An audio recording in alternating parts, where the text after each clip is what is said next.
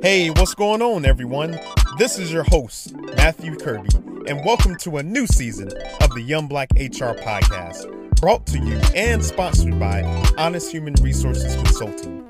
Our mission is to have meaningful conversations by amplifying voices and perspectives we need to hear in today's times. The Young Black HR podcast challenges how we define a human resource through discussion of our talents, abilities, and backgrounds that we bring to the table. Now, I have one question for you How are you a human resource? Enjoy today's episode. This one's on me.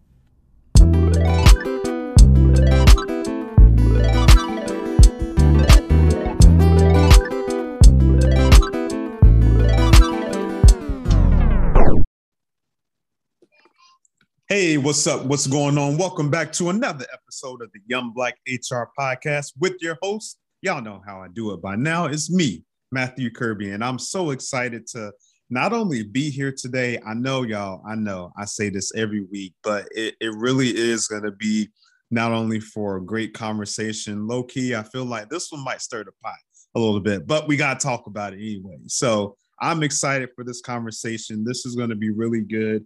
Um, I always like talking about elephants in the room, and I'm very happy and confident that I got the right person to do it. So, y'all know me by now. Let's not waste any more time and jump right into it.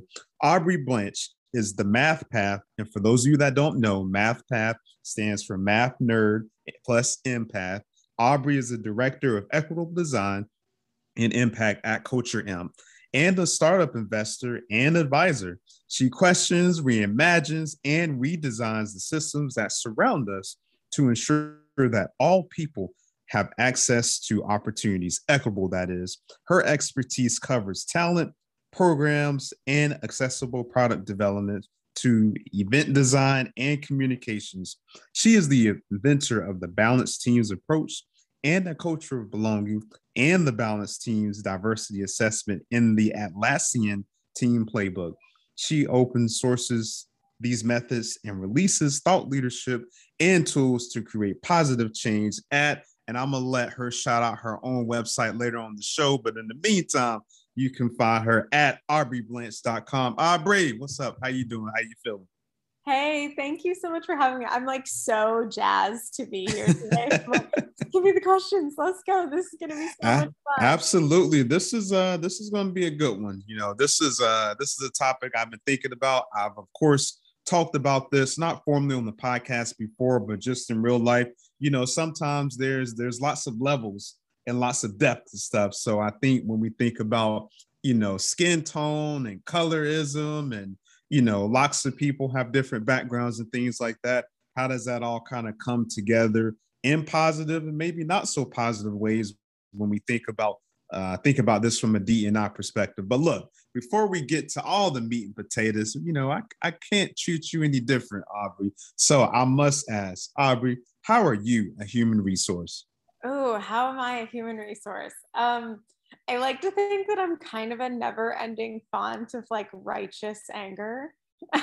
um, right. So I'm like the little tiny engine that could. it's like, this isn't right. This isn't fair. So um, obviously, I like do this sort of equity work now, but I've always just as a person been really obsessed with the idea of like, things are better if I share them. Like, if we're all better, like, optimizing for the group is a better way to think about problems. And so I think that's it. Like when people aren't working in that way, aren't working in a communal way, aren't thinking about people, I just get really upset about it and get motivated to be like, what can I do to help in some, at least in some small way, right? Not that I can fix anything on my own. Absolutely. And and you know what? It's one of those things. And for those of you that are listening, maybe this is your first time listening to the episode. Maybe this is your 10th time. You know me. I always like to make sure that we're all on the same foot, y'all. But it's one of those things when I think about the why behind Young Black HR, we take a very non traditional approach into how we discuss HR. You'll hear me say oftentimes, HR just isn't for HR folks. Everybody is HR. Matt, what the hell are you talking about? What does that mean? So the way that we approach and have our discussions, our topics, our content is that we dare to challenge people and how they look at themselves. So when I ask Aubrey or someone else on the show, whoever my guest is, how are you a human resource? We have to begin to think about ourselves, the skills, the talents, the abilities, the gifts that we bring. So collectively, we are those human resources. Aubrey, you know, I gotta throw in my little my little uh, PSA just in case for folks that are newer to the platform. But no, this is a this is going to be exciting. You know, even even as we are getting ready to have this conversation, I'm just meditating. I'm just like, ooh, this is going to be interesting. So let's set the stage. You know what? I'm ready to get into it. Let's set the stage. When we think about the idea of proximity to whiteness, that can mean a lot of different things to a lot of different people. So we're going to be tackling that, but also, you know what? I want to build the stage real quick. Let's set the foundation let's define a few things. When we think about white passing, what does that generally mean to you? How does that resonate? What kind of feelings do you get when you hear someone mention white passing? Totally. So I'm I think the first time I ever heard the word white passing, I was like, holy shit, there's a word for me. Like almost like I'm real. um, and my dad is also white passing, so he's also mixed race, white and native.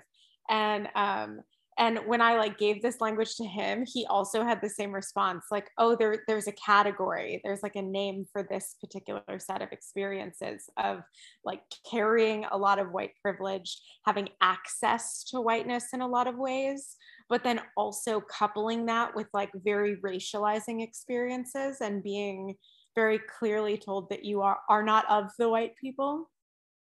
And like how to hold the complexity of that at the same time. So anyway that's so there's like the personal emotional thing where i'm like oh it's really useful for me to deconstruct and to understand my sort of social role in change. It's useful to have a language to be able to deconstruct that i think on like the most zoomed out level. Yeah, and, and, you know what, you know, I think you know, just as people, and maybe in another life, you know, maybe I was a geneticist or something like that. It's so funny, even just being a parent, you know, how how different traits not only come together, right? When we when we talk about the physical versus personality, but it's ultimately I tell people this, you know, to a certain extent, we can't help how we was born. You know, we don't know that you know one person is mixed versus the next when we get to that point. But even just thinking about you know this concept of not only white passing but how does that for you and i'm going to get to something else in a bit but when we talk about proximity to whiteness you begin to you know start to get us in the direction of hey you know what you know, we have some privileges, sort of, kind of, not really. Is this kind of quasi whiteness? Is this a gray area? You know, how how how does that manifest for you in your experiences? Yeah, so I would say like it it's such a weird experience because in so many ways there's at least for me i don't want to speak for all white passing people especially we can talk about the sort of assimilationist pressures that especially exist for white Latinx people. Um, but I think it's really important to acknowledge that passing is a contextual experience. So the same person can pass for white in like one context and not pass for white in another. Um, right? Like lots of people who are ethnically ambiguous or whose politics show up in a certain way or whatever. But I think um, when I think about those experiences, the experience of white passing means that like the biggest blind spot it creates, it had created in me, and so I feel kind of confident generalizing this, is an understanding of colorism and the way that skin color specifically influences how someone is treated in the world. So, but what it does, I think where you see the commonality of experience is in creating those narratives around yourself. So the mm-hmm. example I use is like growing up, the only like role models I had that were Latinas were like maids or Catherine Zeta Jones and Zorro. Right. And so like I was racialized. Mm-hmm. like that sounds silly, but like I was racialized right. in a way that I was not given role models or those things, but I was blind to the idea that it was skin color that was actually also coloring those experiences in a really meaningful way. No, and, and I, I really do agree with you when we think about, hey, you know what? Everyone's experience is going to be different. But even just thinking about how we isolate that, I mean, there's there's a level of complexity, and I don't mean this in any kind of negative connotation, but even just when we think about, and we'll talk more about this as we progress, but even just thinking about what are some of those implications and connotations to different different sets and different results of different races, right? Much less the skin color. But you know what? I always got to define this, and I'm definitely going to get your insight about this. So when someone says colorism, Aubrey, let's just make sure everyone's on the same page. Aubrey, what's colorism to you? What does that mean? How does uh, that? Yeah. How has that manifested? Yeah, thank you. So when we're talking about colorism, all we're talking about is the system of benefits or disadvantages or oppressions that are occurring based on the color of someone's skin. So, thinking about racism has to do with both skin color and features as well as social categories. Colorism really looks specifically at literally just the tone of one's skin. The basic rule that you should know about colorism is that lighter is socially privileged and darker is socially disadvantaged. So that's kind of where we talk about white passing. White passing folks are like the most uh, colorism privileged of people in the BIPOC community.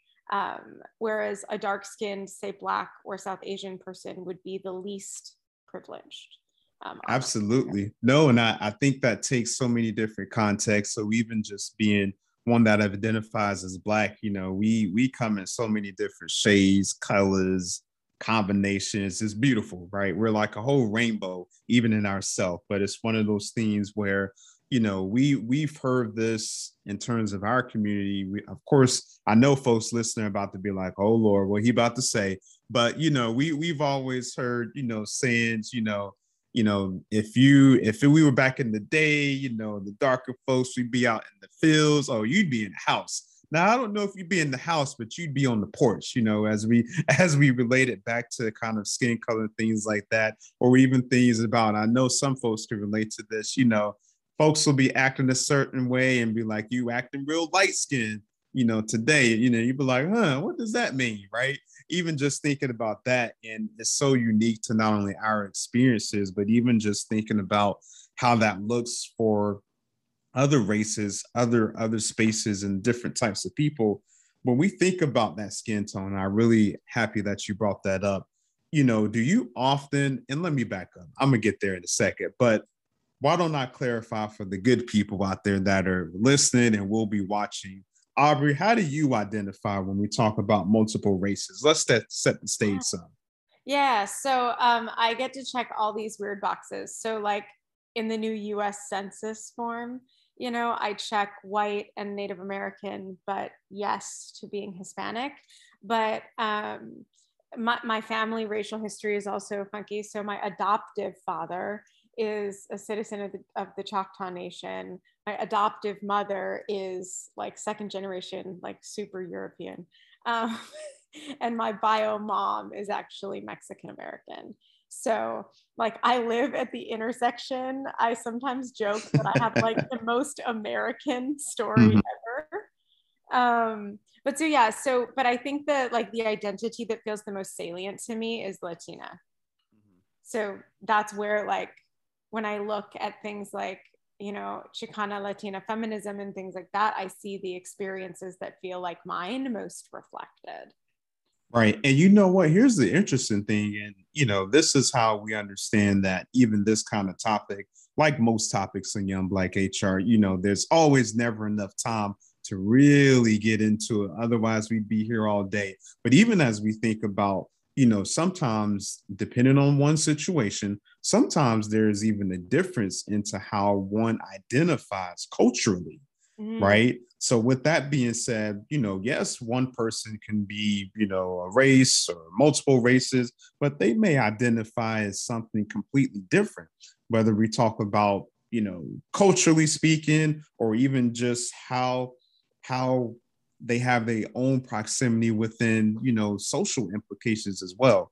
So i think with that being said one of the types of things that i always like to talk about and always like to wonder even as for folks because look y'all for those who are you that are watching listening i don't identify as mixed races. Now i'm sure in the in the grand scheme of genealogy i'm sure there's some other folks in my in my history. I ain't found them yet but i'm getting but uh, with that being said, just being as someone as, uh, and I'll oversimplify and say, you know, one single race, quote unquote, you know, do you ever find times in your life in the corporate spaces with folks that you identify with and really just interact with, do you find it advantageous to code switch uh, as it relates to race? You know, do you, you know, have it, has anyone ever and like, oh, you acting like a white girl, or oh, you this Latina now today, or oh, you acting real native today. You know, what is that? And I know sometimes in this, you know, it can be stereotypical assumptions.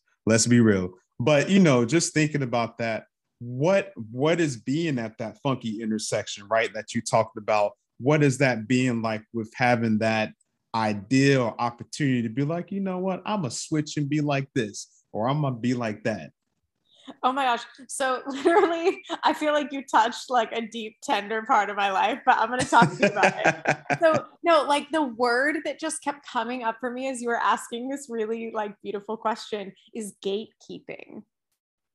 And what I mean by that is like everybody's got an opinion about whether you're enough of something enough. So, yeah, I think code switching is like I would say I I live at the intersection and I try really hard to like be authentically me, but whatever that means. But yeah, absolutely. Like the number of people who are like, you're not really Mexican. And I'm like, why? And they're like, well, because you like listen to American pop music. And I'm mm-hmm. like, what? Like those two things aren't like related. Or people will be like, oh, you know, you're not native enough because you didn't grow up on a reservation. And I'm like, yeah, but I'm not representing like I did that that was not my life story so i think that's it. There's a lot of like where people are like well you mm-hmm. don't match my perception of this person and so therefore let me challenge the legitimacy of your identity as opposed to like the stereotype i have about you in my head. Right. Ooh, process i see. That's that's a whole word. Say that again Aubrey for the people in the back well, I and I think this is not just let me be clear, this is not just true for white passing people. Mm-hmm. But I really feel like a lot of this like identity gatekeeping that happens in mm-hmm. communities comes from this idea that you can be like enough of something. Mm-hmm. And what I often see is people have a stereotype, and instead of being able to just like update that understanding when they get new info, they gatekeep the identity to avoid updating that mental model. And it's weird to me because getting into sort of this racism, colorism, like that in and of itself, this idea that we want to like cut up people like they're horses or dogs is like a very white supremacist notion of like identity in the first place. Like, right it's, like, it's oh so you're one eighth this versus like one sixteenth that. It's like no right. this and you're that. Right and and you know what? There's there's just so many levels of what you said. I think it's i think it's really important and key to you know we have to as people we have to be better at number one not making assumptions always. Sometimes it's hard not making an excuse for it and sometimes it's unconscious but even just thinking about how we as people should consider unlearning a few things to relearn right? It's one of those things where even just how i grew up and everybody know by now you know i'm from north carolina i'm from down south. If i looked at you i'd be like oh okay who's this cool white girl? Right? You know what i mean? So it's just one of those things it's like you know sometimes we go off of what we see but we also need to be mindful that what we see isn't always what it is. We shouldn't judge a book by its cover. And I think with that being said, we tend to we tend to see as people, I feel like, and maybe this is just me, you know, we tend to see uh, people who are at these very unique intersections really benefit or even use this to their advantage when we think about the workplace, right? If it's one of those things where, you know, your interviewer or your hiring manager thinks that you white or you know, versus someone who may have a darker skin tone. What if you get different preferential treatment? right? What if you have a better experience, right? All because, of course, they made an assumption, the wrong assumption in this case. But how, and this kind of leads me to this, you know, for those who are mixed race out there, I want you to think about this as well. You know, how can mixed race individuals be allies for folks who aren't mixed race or for folks who aren't as you know either light skin or maybe that has a darker tone. How does allyship kind of fit into all that? Yeah that's such a great question. The way i think about it is and i think in like math terms so i have a little proportional sign like going for you folks on the podcast but like i think the level of risk that we, we should be taking on behalf of our community should be proportional to the level of privilege that we like enjoy.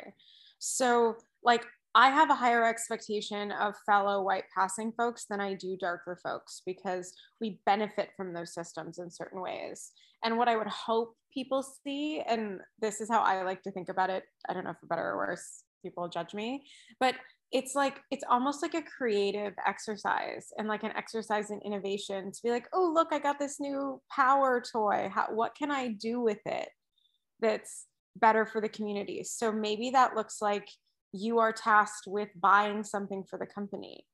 Make sure that you're spending it with a BIPOC vendor. Maybe it's that you're hiring a role. Refuse to interview before you have BIPOC candidates, right? Like there's a different thing that each of us can do. But for those of us that have more privilege, we need to be more aggressive about the things that we're doing because we should be the kind of people who are interfacing um, for our community. Um, because we're less likely to get I want to say like heavily racism. right. Right. Um, yeah. So yeah. That's uh, so like to wrap that all up. I think that your level of risk taking should be proportional to the level of privilege that you have. No, and you know what? That's a, that's a really good way to look at it. When I think about you know complex topics like this, you know, I'll take at this point, I'll take any form of simplification and really good analogies or even cheesy analogies because I tend to make some as well. Um, but even just thinking with that, you know, I I think it's one of those things where when we think about allyship, and I'll pick on some DEI stuff here in a second, we even approach and think about allyship from a homogenous perspective, right? White and black, or white in this race, or white in that race. But even sometimes allyship comes in the form of not only how you're identifying yourself, but really recognizing that, you know what, I'm definitely, you know, of course I'm mixed. I am a minority as well, but it's like, all right, I realize that, you know, and I'll make an example. I realize that if someone is black and white versus someone who may just be black for all practical purposes, hopefully the person who is mixed race is like, all right, I know I have some things that are unique to my experience not only how can I use them to help others, but how can I really come to task and come to terms with, okay, you know what? As much as I may culturally identify, let's just say in this example with being Black, I realize that, you know what? In some assumptions, some cases, I probably do look like a white person. Not talking about me, y'all. You know what I'm saying. But with that being said, you know, having that sense of allyship, I think it not only goes into what I cheesily think of allyship 2.0 or 3.0, but really getting people to understand that, hey, you know what? There are levels to this. There are advantages to being, you know, mixed race. There are arguably disadvantages, probably more so lots of confusion. I would probably assume you'd be like, oh man, I'm not this. Okay, you know what?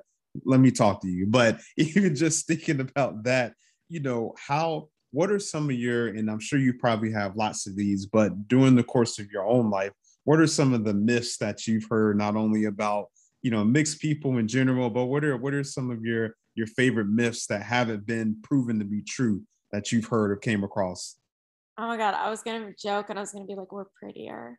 Um no. Uh oh, there you go, stirring the pot. Look, it's gonna be a headline. Uh, no, no, no. It's gonna be like Aubrey says mixed race people look better than non-mixed race. I'm oh, right, I know that headline. Twitter is gonna go wild. Um, no, but I think one of the things that I think is actually really true is we tend mm. to be really good at thinking contextually and mm-hmm. looking outside of binary systems because like our existence kind of breaks down binary systems. So I think that's like a superpower that you get.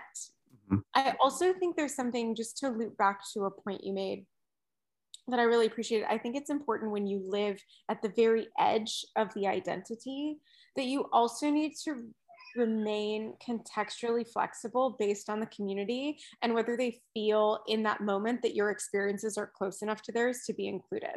So, like, there have been some BIPOC um, like communities where I'm like, you know what, that's actually not for me like the processing or the moments that are happening like i'm not actually the person who they want to center who they want in that space. And like that's not my favorite feeling in the world but it's also important that i as a uh, as like a mixed but white passing person hold space and respect for that. So i think that's just a, right. a behavior that i want to call out that is somewhat unique to that experience. And yeah people just don't think about that but you have to accept the complexity of the mm-hmm. contextuality mm-hmm. of that relationship no and you know what even as i think about this and i'll kind of broaden it up some you know this is of course we all know this by now lots of levels lots of depth but even just when we think about you know how do we make the next generation better right in terms of teaching little ones and all that whether you're a parent or not because this is going to affect everybody you know at at what point or at what kind of intersection would you begin to introduce i would say these more complex kind of nuances to not only the younger people but look even as adults sometimes we need to get this really well because growing up and i'm sure a lot of you that are listening growing up you know it's very black or white no pun intended right? It's very it's oversimplified looking back on it, but it's necessary to a degree. You know, I don't know if I would break down the complexities of race to my four-year-old or my or my or my soon-to-be two-year-old at this point. But it's also one of those things where it's like, okay, as you begin to whether child or adult or whatever, as you begin to lay that foundation, at what points do you say, okay, you know, we learned about boy, girl, long hair, short hair, uh, white, black, whatever the case may be. Now let me add some more to that, right? It's not just addition or subtraction. How do we kind of navigate? And we even see this in workplaces too, to a certain extent. How do we kind of navigate getting or really determining when to, okay, let's make this more complex and not lose people? I think once you give people the basic foundational tools, I think allowing them to have at least a little bit of complexity is actually helpful. Because I think so much of the work that we do in equity and justice, which I think is just so much of what HR and human work should be, is it's about contextual complexity. And so if you don't give people that tool they're never going to like get it and be able to make their own decisions. And i think my the point that i think is really magical is when we give people the complexity of teaching them intersectionality. Because sometimes people like there's this uh this essay i guess it's called like the it's like the invisible knapsack of white privilege and i think mm-hmm. it can be a useful tool but that one confuses some class things with race things and in that case i've seen folks i've taught who are like oh but i grew up poor and so i had these disadvantages so i don't have white privilege whereas if we layer intersectionality in there you can be like yeah you know what? You didn't have class privilege. You lacked that privilege but now let's imagine that you were racialized in addition to also being economically disadvantaged. And suddenly there's a framework and an understanding, and it becomes less of an us versus them conversation and a conversation that goes back to this idea of how do we use our unique positions to manifest our unique version of allyship. Yeah, I think that's so true. And and there's definitely a lot of efficacy in this that needs to be unpacked. There's a lot of just, you know, a whole bunch of real talk that needs to go on. And it's one of those things where I try to tell people whether you're mixed race or not, you know, think about those things that you're most excited about, right? What are you most proud of as we think about these different labels or layers rather of race, right? Of identity, of gender, etc. Um, there was an earlier episode and escaping my mind. I'll, I'll drop this in the comments, but I asked, um, it was one of the first episodes where I had someone white on there, and I was like, you know what? He brought up a, it was an early DNI conversation. He he brought up the point of, you know, hey, you know what? As a white man, I understand that I have certain powers, privileges, things like that. But I also challenge my own people. What what are you most excited about when you think about being white?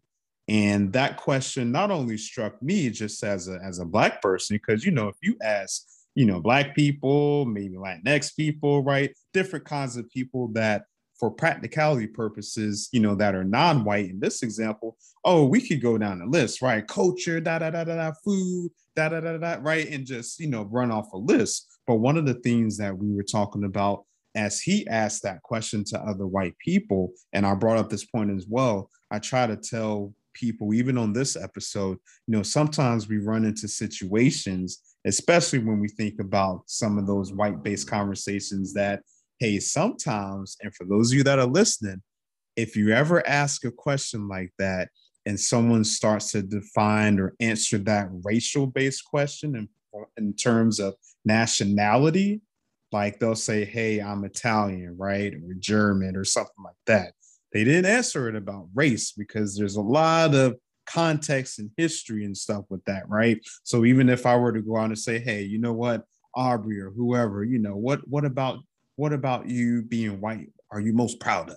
Right. Granted, Aubrey, you could be like, yo, that is only one piece of me. I'm gonna give you the whole answer. But it really gets back to the point when I think about, hey, you know what? Some of these conversations, even as adults, they can be very tricky to to really navigate. And as we're as we're growing as people, as we're globalizing, there's different layers and context with this. Even I'll pick on the black experience, right? A US black experience isn't the same as a European one, right? Isn't the same as, you know, black people that born and raised even to this day from Africa, for example, right? Versus a black person that's born and raised in, in the Asian continent, right? So there's so many different levels of complexity. I think it's really amazing to just really call out and celebrate. But here's the thing, Aubrey, and I'm definitely going to pick on you about this. As we're evolving as people, doing a lot of DNI things, we know folks are going to mess up. Folks are going to make assumptions. Folks are going to misspell folks' names wrong, uh, mispronunciate people's names wrong, get the get the racial identity part wrong, right? Just a lot of wrongness. How do we show grace to those people when we mess up, when we slip? and not demonize them yeah i think i think what it comes down to is partially like first giving yourself yourself grace to like take space away from that person if you need it so like don't make the like i love the idea of getting to compassion getting to grace but i don't think that should be like your primary and first objective because then we're asking probably people to ignore their own responses that deserve care and attention um, but i think the and this is the way I think about it and what helps me because I spend a lot of time with folks who are at the very beginning of their journey. Um, and I'm sort of their coach to help move them past the initial discomfort and the fragility and, and the yada yada. Um, but for me, I focus on there's one less thing for me to do if this person grows. Like it's less work for me. it's less work for me to give right. grace and like be a steward mm-hmm. or uh, you know someone who helps them grow. So that for me is i can't necessarily say that like everyone else should have this motivation because i think that's a little entitled. But um, but like for me that's the motivation is the reward of seeing someone be a better version of themselves. And ultimately no one's ever going to try or take a risk without failing and failing repeatedly, in fact. And so we have to kind of do the hard work of saying offering grace is the price of people's growth in many cases. I think what's really important about that is every individual gets to decide what capacity they have for that. And it's important that we respect people's self determination on that. Yeah, I couldn't agree with you more. And even just thinking about, you know, the the copious amounts at this point of DNI related work, you know, for me, maybe some of you all that are listening, you know, I'm a big fan of, you know, show me the data, right? Show me the raw data. Where are we at versus where we want to be versus the impact, right? Because the more we know, the better we should be, right? The more you know, hopefully. But with that being said, you know, I think it's one of those things where sometimes this can get really tricky when I think about, you know, how does this show up when we talk about uh, DE&I reporting, right? How do we how do we ensure data integrity when we do have, you know, lots of different options, and I'll even say just on applications, right? Anybody can pick any race they want, multiple races. Um, you know, if they're Hispanic or not Hispanic, and I'm gonna ask you a question about that in just a moment. But how do we how do we as folks who are in this space or partner with people in this space, how do we know when folks are just finessing versus just trying it, or you know, how do we how do we know that the the racial data that we have is what it is, right? And and and what are some of those things to kind of navigate through? Yeah, oh, that's a good question. So I would say there's this like complex thing to think about when we want to solve that problem. And part of it is that like the way that we determine someone's identity is by asking them. And so on the way that I think about it with DEI is like I'm not anti the idea that someone could be faking their data, but I can't prove it and the potential harm of me like challenging that person and being like, oh, I don't think you're black enough to like check the black box. like, can you right. imagine? oh my goodness, like? what a what a shit show in the process. An HR lady that looks like me, like walking up and having that right. conversation is the most inappropriate. And so, so I think that you bring up a point that is really valid and also not something we can solve for because when we look at the trade-offs, there's an obvious harm versus like likely pretty small potential harm. Like, you know, there's the worst case scenario if someone is opted in is they end up in an ERG meeting that, you know, isn't really for them. And if they're being disruptive or terrible, like the ERG can vote them out. That would be a really unideal process, but it would be one that was available. Um, or maybe they benefit from a professional development program, for example. Um, I don't think that's great, but I also wonder like that person probably needs some help if they're like carrying on this kind of farce about it that's not based in like their experience or their genetics mm-hmm. or other things. So like part of me wants to be like it would be weird and it would be a bad use of resources, but right into the habit of challenging people's identities just feels really icky to me. Absolutely, and it definitely is is is very. It's always something that I kind of wonder about, and you know, to your point, you know, worst case scenario, right? People are out of ERGs.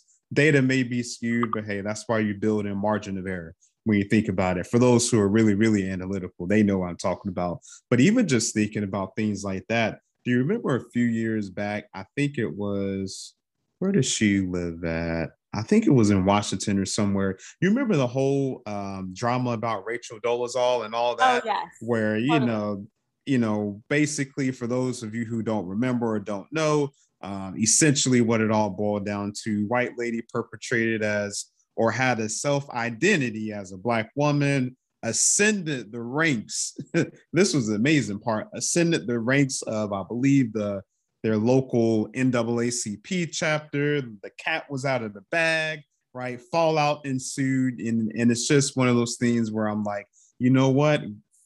When I think about this whole thing that we've been talking about, yes, examples and situations like that are rare, but it's one of those things where, to your point, it's like, you know, you can't really challenge people to a certain degree on identity, but this also brings up the notion of the idea we got identity versus race, right? And that may be cultural identity versus race. You know, I, I know, and maybe you know as well, I know plenty of plenty of white people and and Latinx folks and all that that might have grown up in the hood, right? They might have not had yeah. a typical, you know, typical experience relative to people's assumptions of what a white experience should be like, right? You know, to your point earlier, you know, I could I could get the sentiment on why if a white person grows up poor, they may not see themselves right away as having white privilege, but we know that it's so much deeper than that. And I always think about,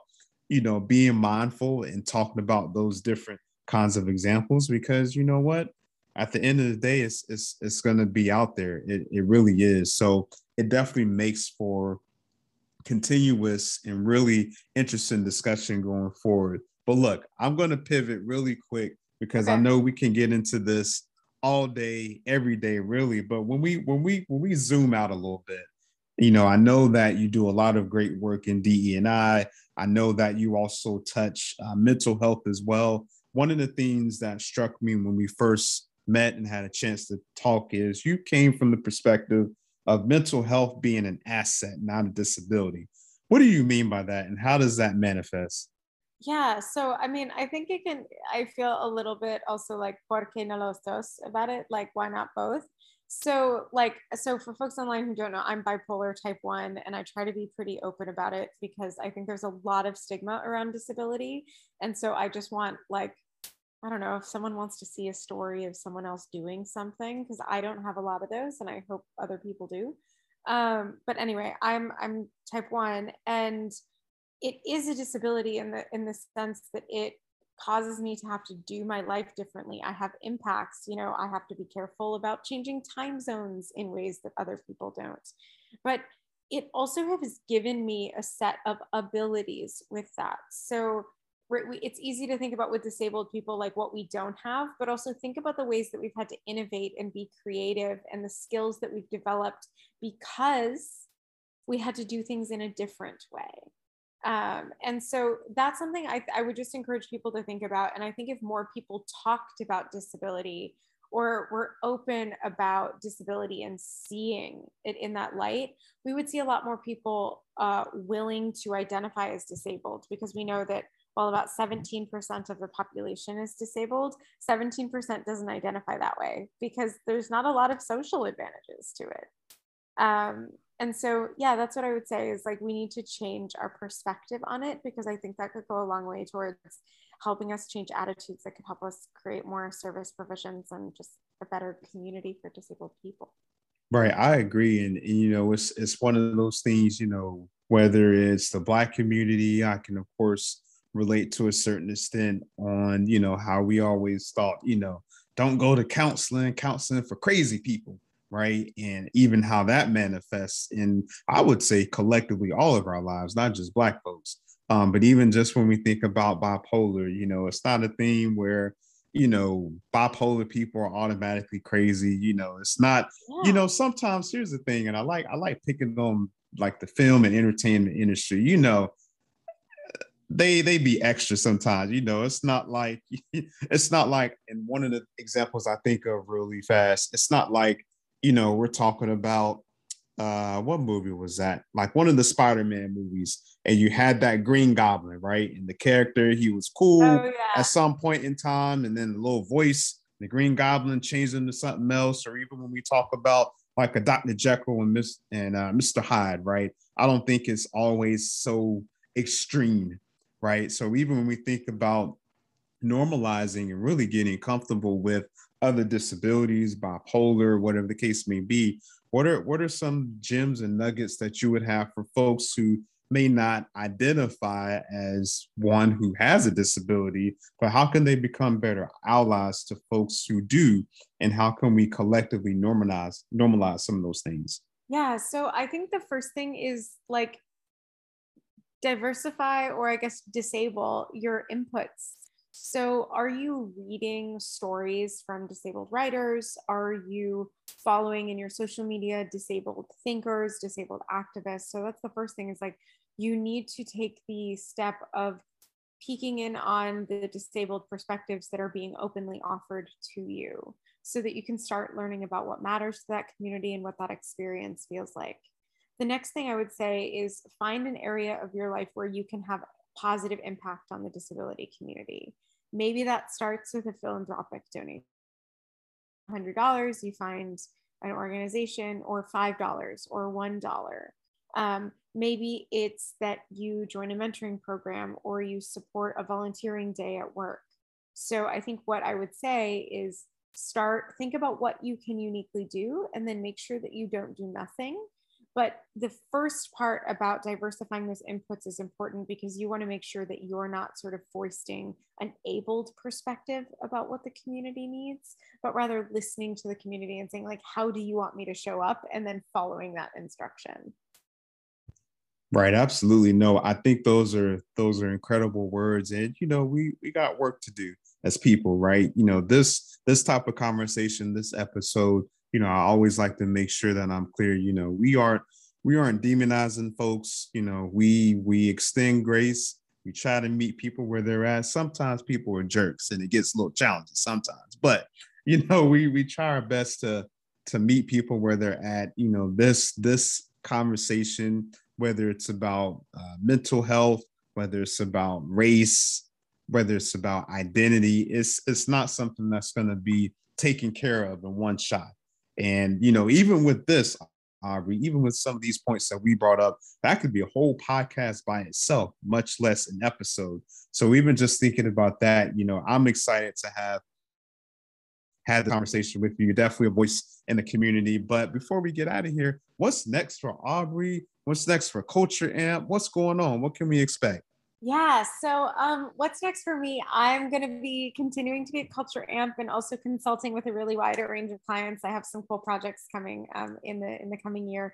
But for Culture Amp, I think one of the things I would tell people is to tune in because we are in the middle of pumping out a lot of new, open to sort of the internet to the community DEI resources. So we have lots of new research coming out from the data that we've collected from customers that customers are collecting.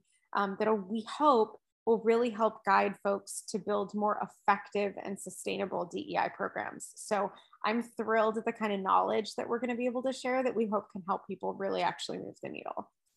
Nice. I love to hear it. I love to hear it, and I can't wait to see it. But before we get out of here for real this time, how can people follow you? How can people connect with you? How can those who want to continue the conversation with you find you? Yeah, absolutely. So, two places you can either go to my website, which is just aubreyblanche.com, or if you want to listen to some of my opinions and my, um, I'm on my digital soapbox is on Twitter at AD Blanche with an E on the end. Sounds good. I love it. And for those of you that are listening to Young Black HR for the first time, the second time, the 10th time, I don't care follow us, interact with us, keep the conversation going. You can find us on Facebook, Instagram, Twitter, LinkedIn. You can find me there too. But guess what? Here's how you can find Young Black HR. I just gave you a hint. You ready? You ready? It's at Young Black HR. Come on, y'all. Follow us, keep the conversation going. And this has been another great episode. I love the conversation. I appreciate it, Aubrey, of the Young Black HR podcast. Make sure you connect with today's guests on social media accounts. And if you haven't already, bookmark and check out our website at honesthumanresources.com for your career related needs. Also, connect with Young Black HR on your favorite platform at, you guessed it, Young Black HR. You can locate us on Facebook, Twitter, and Instagram. Again, I am your host, Matthew Kirby, and I hope you enjoyed today's conversation. Tune in to next week's episode.